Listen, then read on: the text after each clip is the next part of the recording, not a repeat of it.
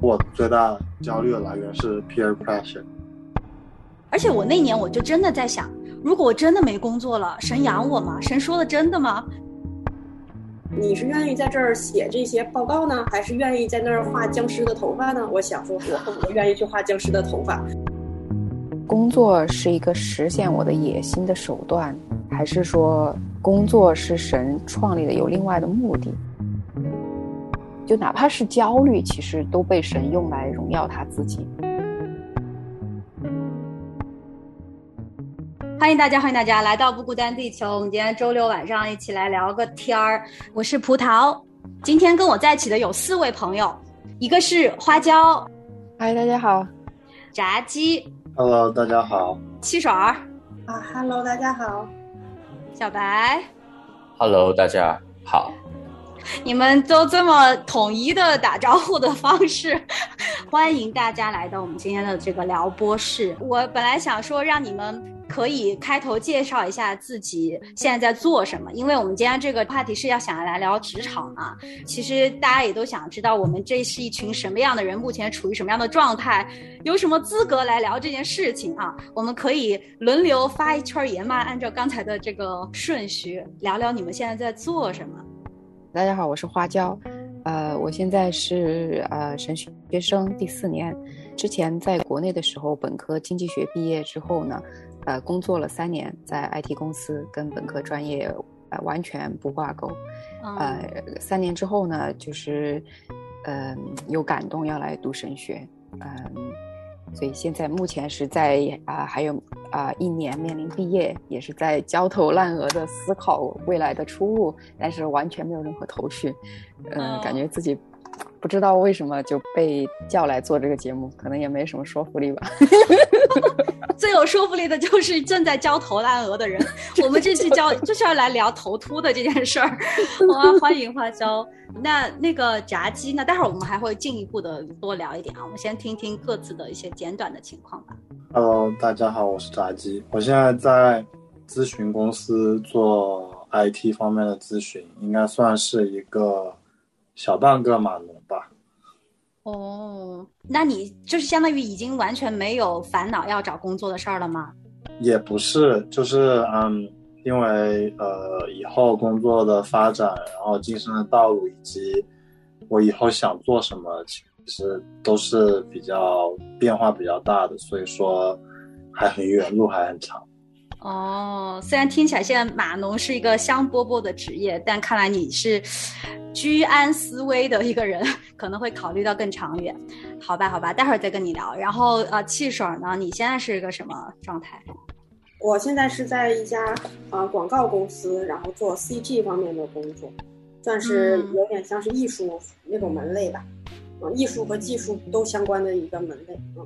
完了，我现在对自己的现状还是比较满意的，但是这个工作也是，嗯，今年底才找到的，二月份才入职嘛，就是一月份的时候，我是找工作找到头秃，然后头秃之后呢，从二月起就很开心了，入职这个公司之后我就过得很开心。看来你有一大段之前找工作的这种经历可以跟我们回顾的，我很期待。小白呢？我现在是在读书的状态。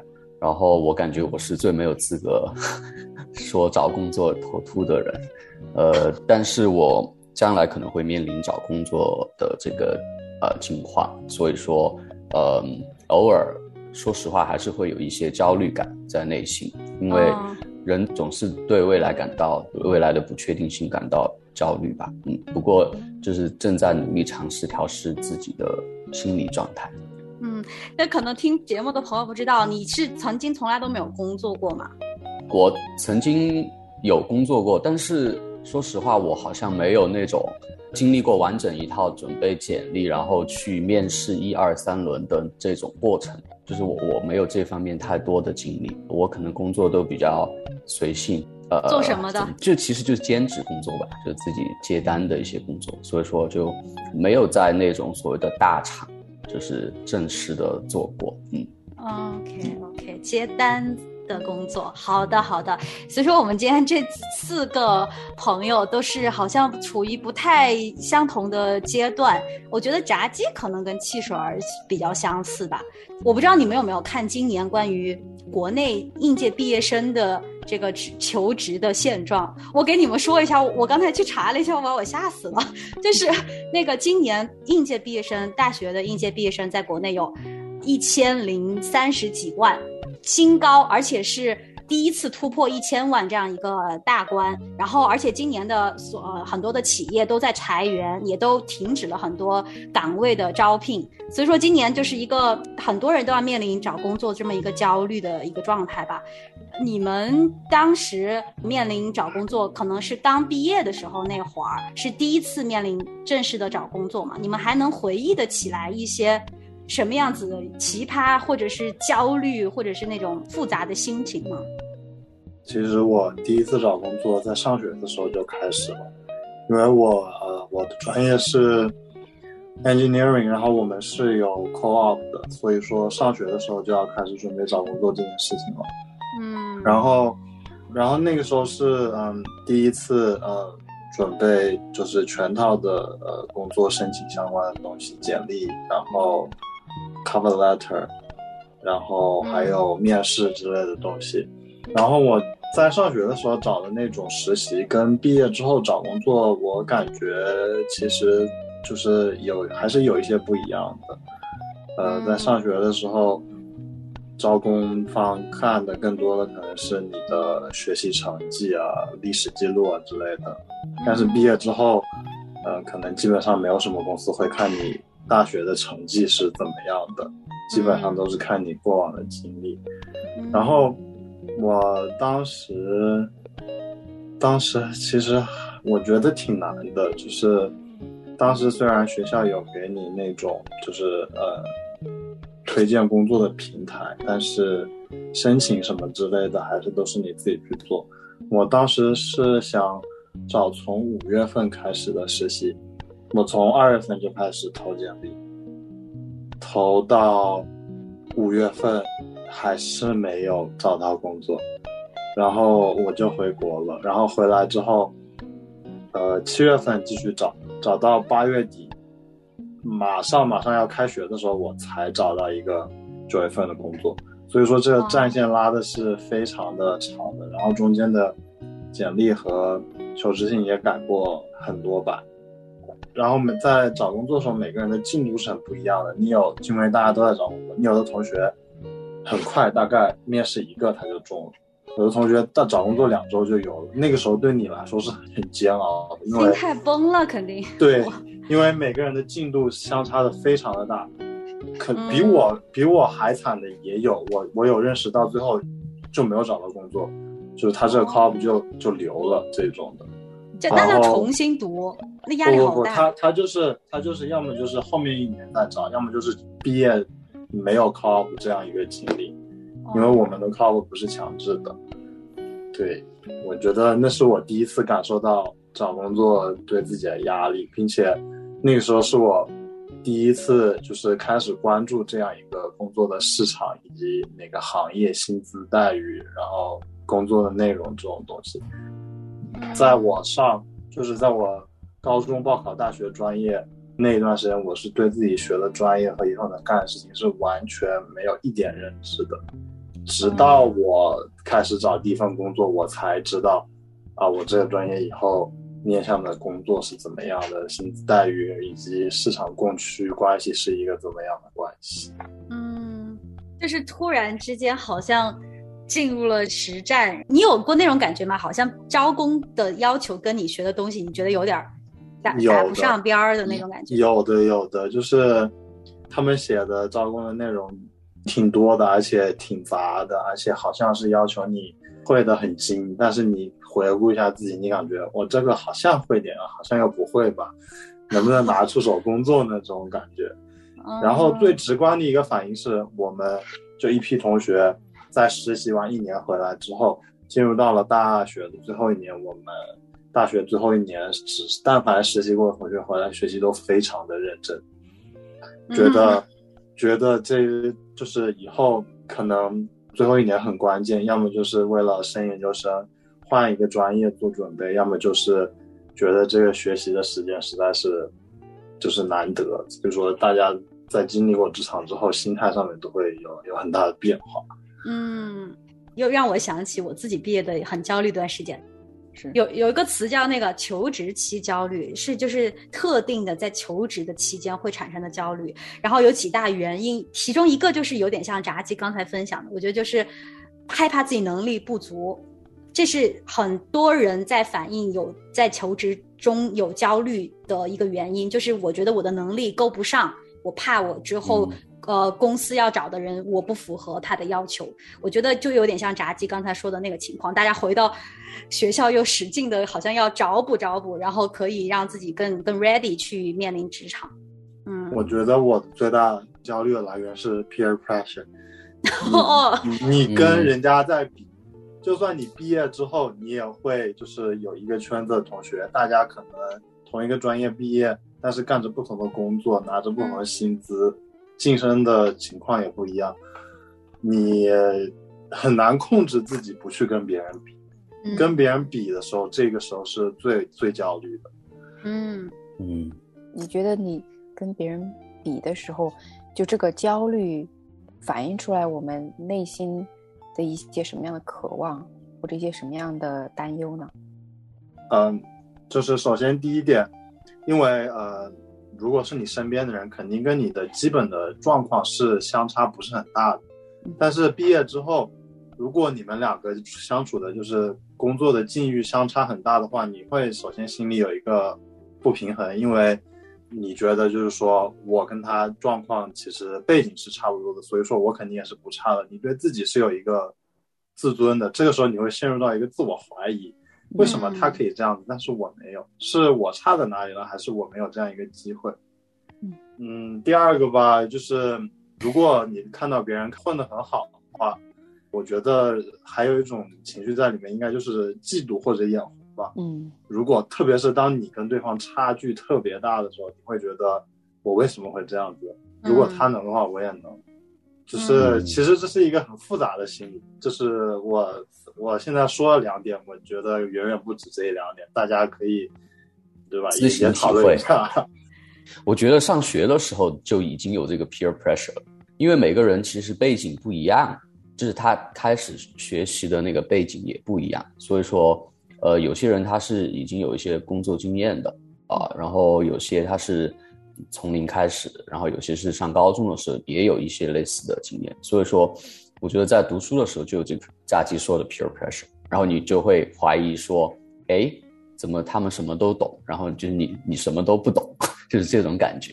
但是后面又觉得说，每个人的节奏真的不一样，没有必要去太进行比较。我觉得，就是我有几个方面的考虑，一个是。我自己希望在哪个城市，或者是在哪个地方，要干什么样的工作，这是一方面。第二方面是家里人对我的期望。第三个方面是我工作的方向到底是想干什么？我是想干一个安稳的、呃有发展的职业，还是趁着年轻去拼一拼、去闯一闯、去做我自己喜欢的事情？嗯。我觉得他说的这三个方面不只是他自己有，对我，我觉得就是每一个在找工作的人，就是多多少少这三个里面绝对有一个是自己有的一些焦虑吧。啊，其实炸鸡刚才提到的比较像是一个是 peer pressure，是他第一次找工作，然后他刚后面说到的是他现在可能面临着啊一个职业发展方向的焦虑的原因。我很想要知道你们觉得这个求职期的焦虑。是必须有的吗？就是还是说，就像刚才小白好像他说哦，我们不用去管别人的是什么样一个进度，我们就做好自己的。但是我觉得这个好像焦虑是有点避不开的，是每一个人都自然而然会产生的。包括我刚才炸鸡说啊，有一个星期找到工作的，两个星期找到工作，我相信他们在这一个星期以内。他每一天可能都有这个焦虑，他只是时间变短了而已。就是说，这个我好像是不能控制的。我我很想听听，就是小白，你是怎么有这种思维的转变的，这么放松呢？就觉得你你焦虑之后的意义不大呀，或者说，我觉得这个再分析透彻一些，应该是和你的一些价值产生关系的。嗯，就是如果你总是在比较，比如说薪水，然后呃，你找工作之后未来的发展，然后公司的大小是大厂还是一般的公司，就就是这些，你如果总在比较的话，你肯定会呃多少有很多焦虑的。嗯，我觉得对我来说，调试心态的主要原因还是需要定睛于自己吧。因为你产生焦虑的大部分时间，你都是在看到别人怎么怎么样，就是你在看外面的世界。然后，其实你回过头来看一下自己，你会发现，呃，也许我我这方面可以做得更好，在我现在现有的阶段。然后，你如果把把你焦虑的精力和时间去呃 fix 你自己的部分的话，我觉得这是一个更好的良性的一个状态。嗯嗯。我觉得刚才小白跟我们分享他的经历的时候，他也有提到，嗯，就是之前会有呃工作过一些，然后稍微提了一下，就不是大厂啊什么样。然后刚才你在鼓励大家不要有这个压力的时候，你也在说不要去比较是大厂还是小厂等等。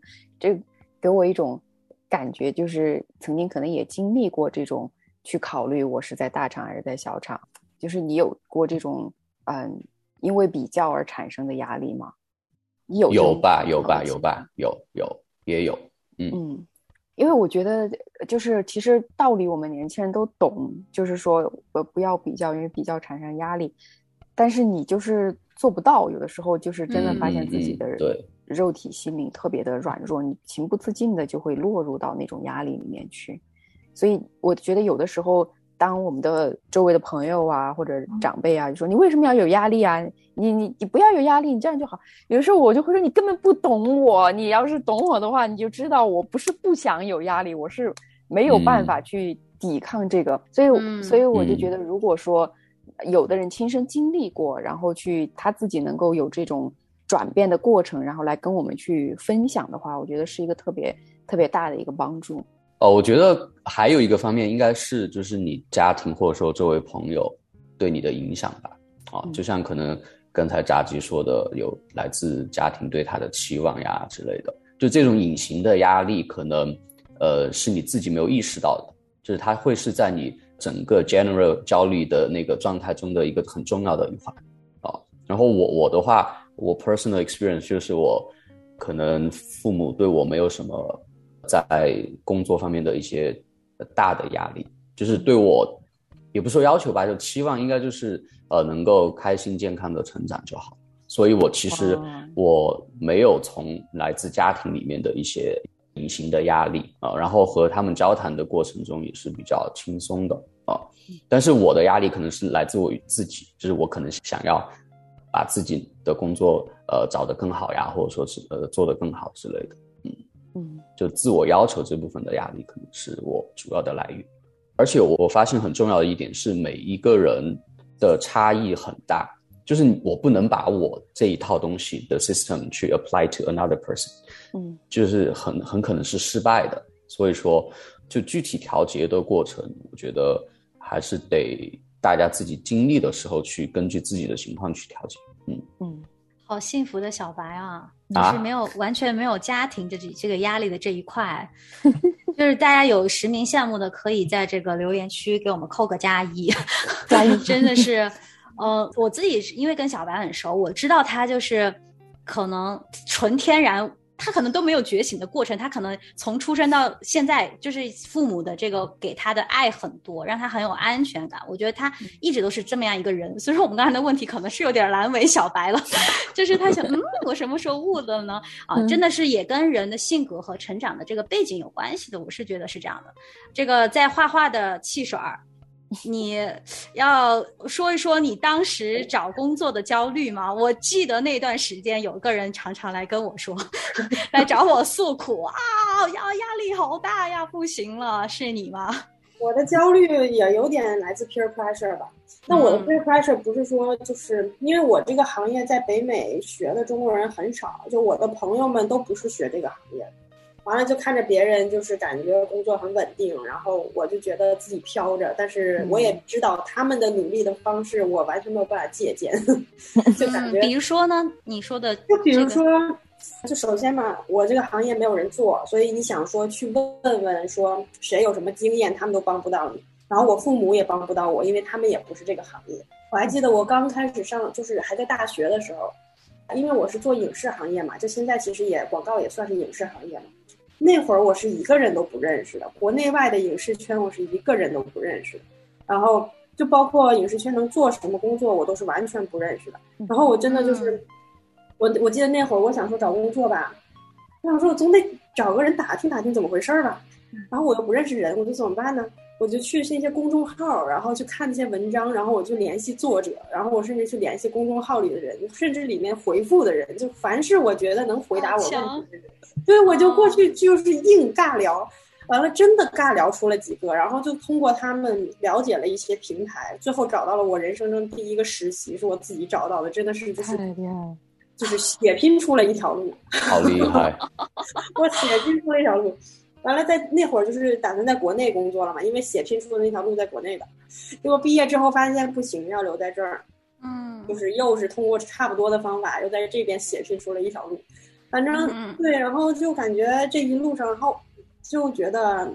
费了个牛劲，然后也没有什么好结果，然后所以就这次又就是一月份又找工作的时候，我就觉得哇好委屈啊，就各种感情都涌上来了。我想说我这么努力，完了我要累死了，然后找不着，我就真的我觉得我要累死了。就那会儿我跟你们抱怨也都是，就是我就是说过一句话，我说我的压力不是这一年，甚至这一年找不着工作，甚至说是这一两个月找不着工作，是整整。都快十年了呀！就从十八岁到后来，到现在，真的是我这么长一段时间积压的我的愤怒，愤怒值真的是对，真的没有什么人能给你提供建议。就包括我现在做的这个行，就我现在做的这个工作，我身边没有一个人在做，嗯，也没有一个人能给我提供这方面的经验，就没有，所有的东西都是我去问的陌生人，是这样子。嗯嗯，哇哦。我觉得他说的有个很有意思的事儿，就是现在很流行在社交媒体上面，比如说像 LinkedIn 这样子的地方，去给你想要去工作的公司或者你的这个行业的学姐啊、学长啊，甚至是反正就是陌生人吧，给他们私信。呃，这个是一个现在很多。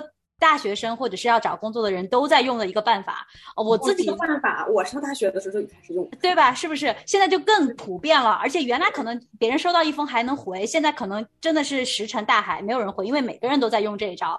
你们有用过这个东西吗？我有注册，但是没有就是一直在 follow 里面的状态。我用过所有的就各种东西，你想要就是对所有的平台，其实都有人在做这件事情。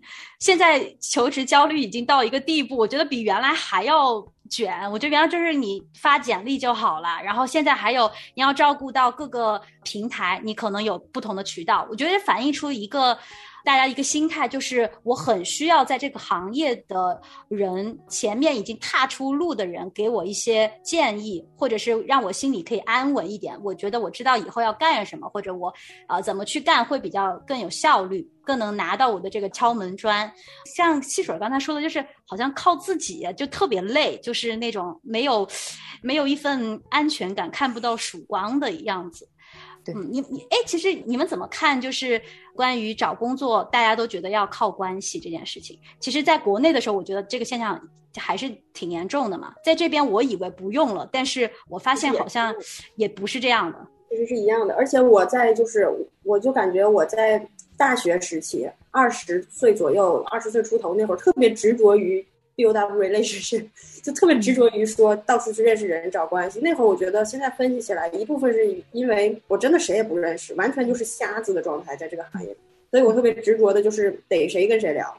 而且我是一个内向的人，我真的是逼着自己去聊，就很很痛苦，痛苦并那个啥，就是 完了。但是时间长了之后，我也不知道是不是我这个行业的原因，我就发现其实真正你光想说靠就是人脉。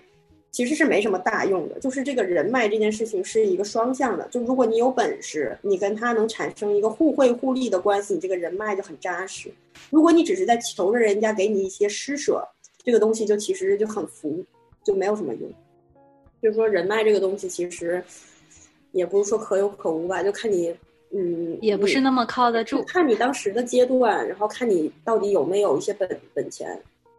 听着听着，真的我的头都秃了，就感觉哪 哪哪哪哪条路都走不通，对不对？就是你说你要找人吧，然后呃，还有就是把自己多学一点吧，但是你学别人也在学，你又看到有 peer pressure，哇，就在想说我已经有工作了，我还在惦记下一份工作。刚才我们这个聊天区有人在说，他说在职找工作的人焦虑是不知道下一个工作是不是更好，是不是对我有正面的帮助。就是说，不管你在什么阶段，好像。都不会有那个安稳的那一天，就是老是会呃想要穷尽一些办法，可以要么是留住现在的工作，要么是找更好的，要么就是没有工作就更焦虑的情况啊。就是怎么解套呢？就是我觉得想要把要秃掉的头发找回来。炸鸡，你现在是找到解药了吗？你还是说你就是因为焦虑才来今天直播吐个槽？那怎么说呢？就是我是一个。很喜欢折腾，而且很能折腾的人。啊！我从毕业到现在，我两年换过三份工作，然后分别两年了拿了两个大学的 offer 都没有去读。所以说我我是一个很喜欢凭自己的力，一开始凭自己的力量去折腾去拼的人。但是，呃，往往就是凭自己拼的结果都不是很好。所以说，其实走了很多的弯路。嗯，在这个地方面对这个问题的时候，我跟我妈妈之间是有一个比较良好的关系。我们两个每周都会有一个固定的这个交流交通的时间，然后他给我在这一方面的帮助比较大的，特别是嗯，在通过这个信仰方面，我会感到焦虑的原因，呃，总结来说是有两个。第一个是我没有什么信心，我没有信心，我看不见说就是呃我前面的路神已经给我铺好了，我喜欢自己去折腾，我喜欢就是自己去弄自己觉得好的，这是一方面。第二方面是我有很大的欲望，很大的野心，我觉得我要通过工作，或者我觉得我要这个我要那个，我要通过工作去。取得不论是经济上的还是地位上的东西，然后当你的现状满足不了你这样一个野心的时候，你就会很痛苦。之后嘛，我跟他有很多很多的交通，然后他就是让我看清楚很多事情，通过也有很多很多的祷告，这样子才是一步一步过来的。我在这个工作当中记得最清楚的一句话就是。野地里的花，它都有美丽的衣裳，然后麻雀它也不缺每天的食物，更何况是你呢？更何况就是作为神宝贝的你，你明天一定就是会有神他自己的安排，所以说不要过多的为自己去折腾，为自己去焦虑。头发突然长出来了，就像野地里的花，花都有衣裳，我们应该有头发。对，哇，呃，我觉得这段路，炸鸡有他妈妈陪着他走，也有神陪着他走过来，可能就是有点像刚才。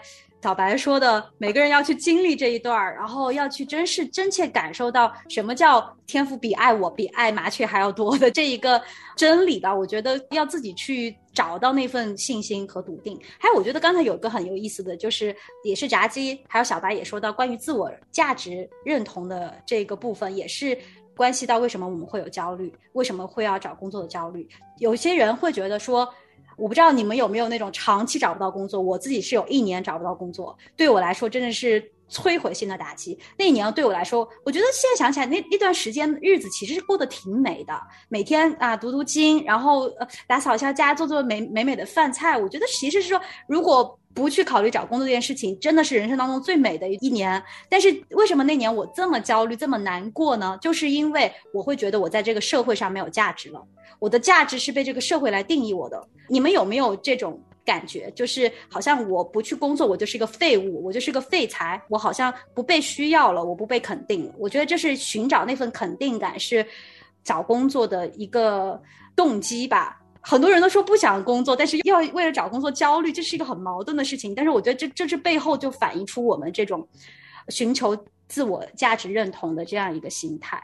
这个自我价值，我觉得要回到我们。生而为人，神眼里的那个人来看了。嗯，在想，在思考，这其实是一个很重要的问题，就是有道理，对不对？我自己那一年我也想了很多，为什么我这么需要一份工作呢？我为什么要去找这个工作呢？其实很多时候我们嗯马不停蹄的去赶的时候，就是要我看到网上有人真的投过一千封简历，没有收到一个回应哦，就是我在想他投每一封简历投到第。二十封、五十封的时候的心情，他要继续 keep on 去投一千封的时候，就是我不知道他是一种什么样的心态。但是我在中间，我可能会，呃，真的是。觉得我如果再一直投下去，没有停下来，我再去想一想，为什么我要去找工作？为什么我焦虑？就是去找到背后的安静一段时间来想这件事情。不是说他找不到工作是自己的问题，而是就是说我我觉得那一年对我来说是一份礼物，我可以安静下来去思考这个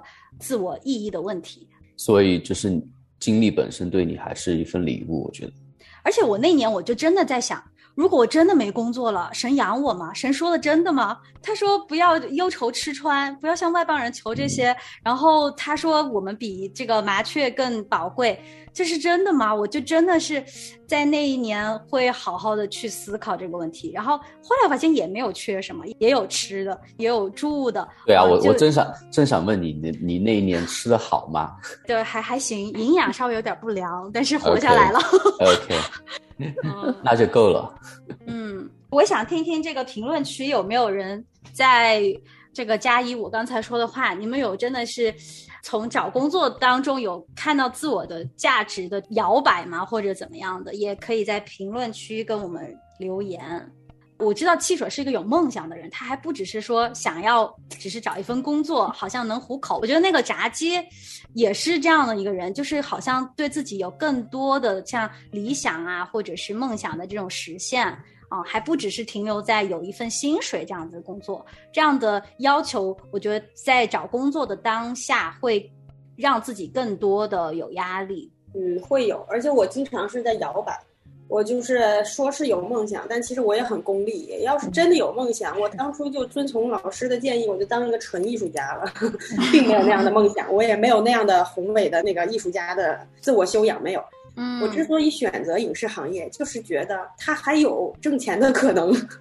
嗯，最开始，然后后来又之所以选择这个行业，而不是当时我不是呃还录取了那个摄影系嘛？当然，疫情把摄影系关了，我也是没有办法，但是。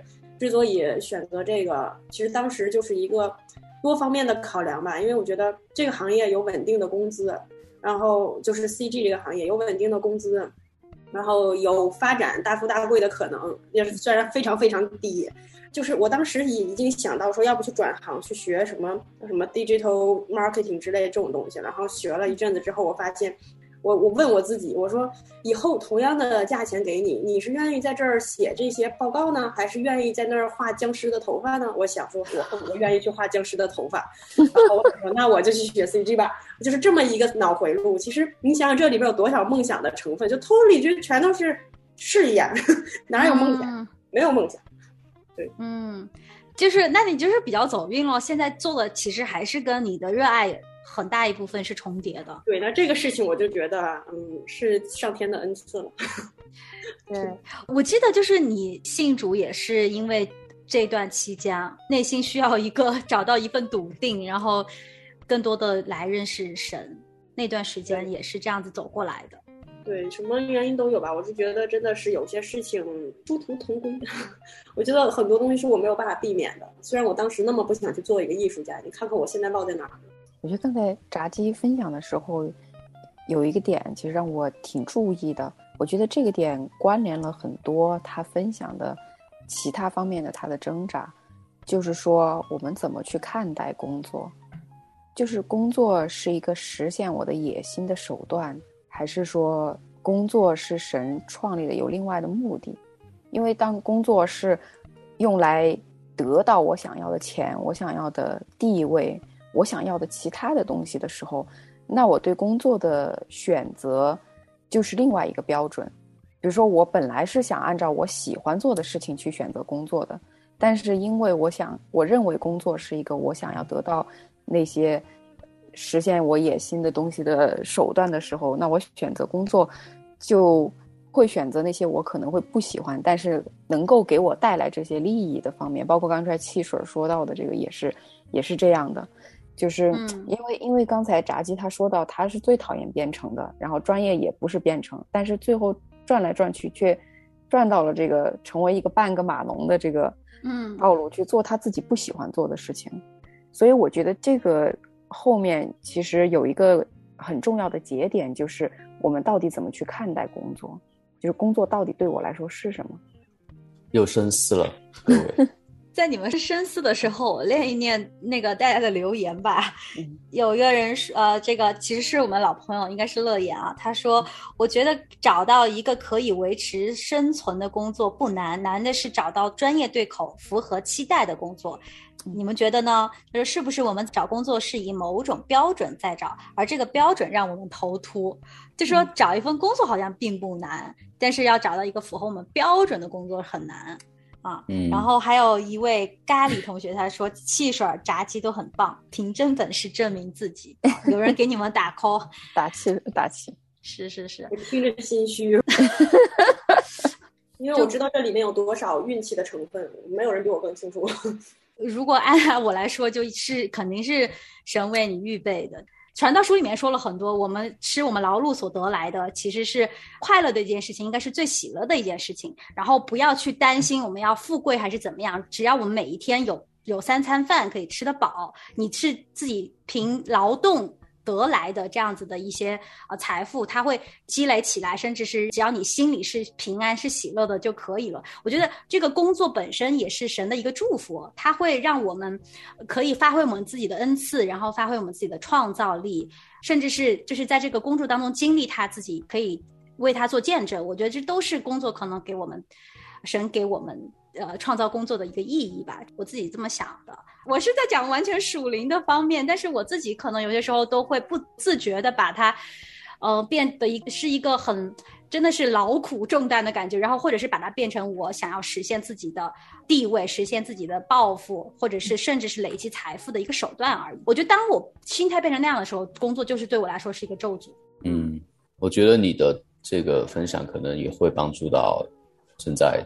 投出的人吧，嗯，有没有现在在听节目的人？你是呃应届毕业生的，或者你现在在换工作，在找工作，或者甚至是失业一段时间？我们知道现在疫情嘛，两年了，有很多人就是失业在家的。有很多这样的人，然后要重新面临要找工作的事情啊。如果你们啊有任何的焦虑，我觉得希望你们也可以跟我们留言，然后告诉我们你现在在经历的，然后你愿不愿意去更多的就是把这些事情啊交托在祷告里面交托给神。然后我觉得刚才炸鸡说了一个很重要的，就是他妈妈陪着他一起祷告嘛。我觉得这个真的是有些时候我们焦虑的时候。最后一根救命的稻草，就是我好像什么都不能做了。开始焦虑的时候，可能是要拼命去学一些东西补自己啊，或者是去找工作。但是焦虑到一定瘫痪的程度，我觉得就只能是靠心思意念，就是去祷告的时候，那个是最后一一丝慰藉吧。我觉得就是神可能会透过一些经文，或者透过一些呃事情，他来。呃，引导我们或者给我们安慰，我觉得，而且就那个信心，就是在这种不断的确认当中，我觉得可能会被建立起来。我觉得葡萄说的特别的对，就是，呃，他说到了一个精髓，就是神是怎样帮我们建立信心的。就是我们之前不是有讨论吗？就是说，我知道这些道理，我都明白，我要靠着信心，我要相信神，相信神在每条路上都会带领我，但是我心里仍然会小信，就像刚才。炸鸡，他的他他分享的为什么会有焦虑，就是一个是因为自己没有信心，看不见神已经有了这个非常好的计划，然后还有一个就是自己的心里面的一些渴望想要实现的东西。那我们现在就是说，嗯，就是这个信心建立的这个过程，就是我不仅仅是知道了这个真理，而且是在生命我我在生命当中去在我的焦虑当中看见神是怎样。一步一步帮助我，把我所焦虑和恐惧的事情，都给我解决掉，就是就是在亲身的经历的这样一个过程，就是我我真正的去经历神，然后就越经历这些东西，我我就越知道原来神真的是他说的那样的，我觉得这个是我们建立信心的一个很重要的过程。对，就哪怕是焦虑，其实都被神用来荣耀他自己，因为他就是通过我们的焦虑，然后来帮助我们去看见我们自己其实挺软弱的。嗯，原来我需要一位上帝，然后在我我知道我需要了他之后，我又弱弱的去祈求他，然后在我祈求他过程中，他就让我寻见了。对我觉得神就这样把我们和他的关系拉近了。嗯，是啊，有人回应说，所以找工作的过程可能是也是我们属灵生命的试金石啊。就是刚才花椒总结的这个，我觉得不要担心自己，或者觉得啊自己好没用啊，我怎么能焦虑呢？我一点都不属灵，不是有神吗？这一层我觉得都不必要有这一层的担心，就是神他都知道你你为什么会焦虑。就像我们今天都没有讨论明白的事情，我们为什么会焦虑？工作是什么？可能我们都自己也不是那么完全的明白，但是就在这个过程当中，都交给神吧，就是他会陪你走的。不是我们今天就一定要靠一个直播搞清楚什么事儿，或者是一夜之间就不焦虑了。我觉得这个过程，我们的生命本身就是一个一路要走下去的状态。其实我刚才一直在找那个关于麻雀的那一段经文，是在马太福音第十章。二十九节到三十一节说，两只麻雀不是只卖一个铜钱吗？然而没有天赋的许可，一只也不会掉在地上，就连你们的头发都被数过了。所以不要害怕，你们比许多麻雀更贵重。嗯，阿门。好啦，这句话也希望。大家听了可能会找到一丝盼望，然后有一些信心吧。今天就带到祷告当中，把你的重担卸给神。好的，嗯，那今天就谢谢炸鸡，谢谢汽水，谢谢小白，谢谢花椒。嗯，谢谢你。其实今天有没有听到花椒的很精彩的分享？下下一期吧，我们这个职场话题还会有很多期节目。好啦，谢谢大家的收听，我们谢谢线上跟我们互动的这些小伙伴们，谢谢你们。然后，呃，希望大家继续给我们留言吧。我们就下期再见，拜拜，拜拜，拜拜，拜拜。星星看见流。